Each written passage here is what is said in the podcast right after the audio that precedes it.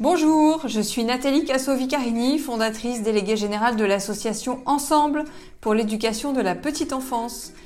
Bienvenue en Norvège pour partager avec nous Regard croisé. Un voyage découverte d'une semaine pour échanger sur les pratiques d'accompagnement de nos jeunes enfants. Explorons ensemble l'impact de la qualité de l'environnement quotidien sur leur développement.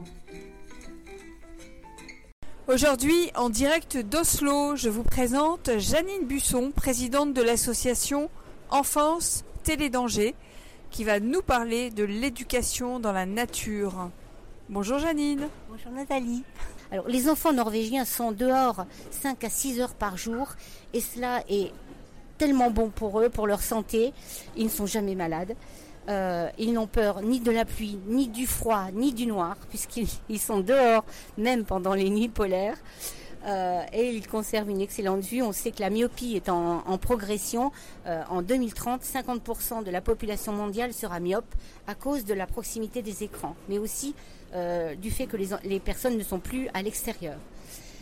Et puis ces enfants sont toujours en action. Ils ne sont donc pas euh, euh, condamnés à la sédentarité. Euh, pour le moment, il y a un tiers des enfants en France qui sont en surpoids et 18% maintenant qui sont obèses.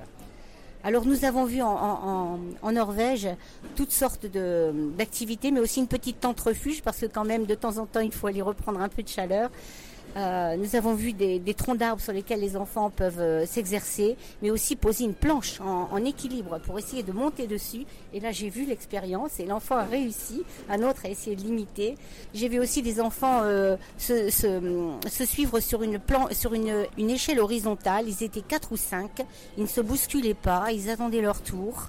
Il n'y avait pas d'agressivité, il n'y avait pas de gestes de, de, bousculade ou d'impatience. Euh, j'ai vu aussi un enfant qui a grimpé sur cette échelle et qui a essayé de sauter à plus d'un mètre de hauteur.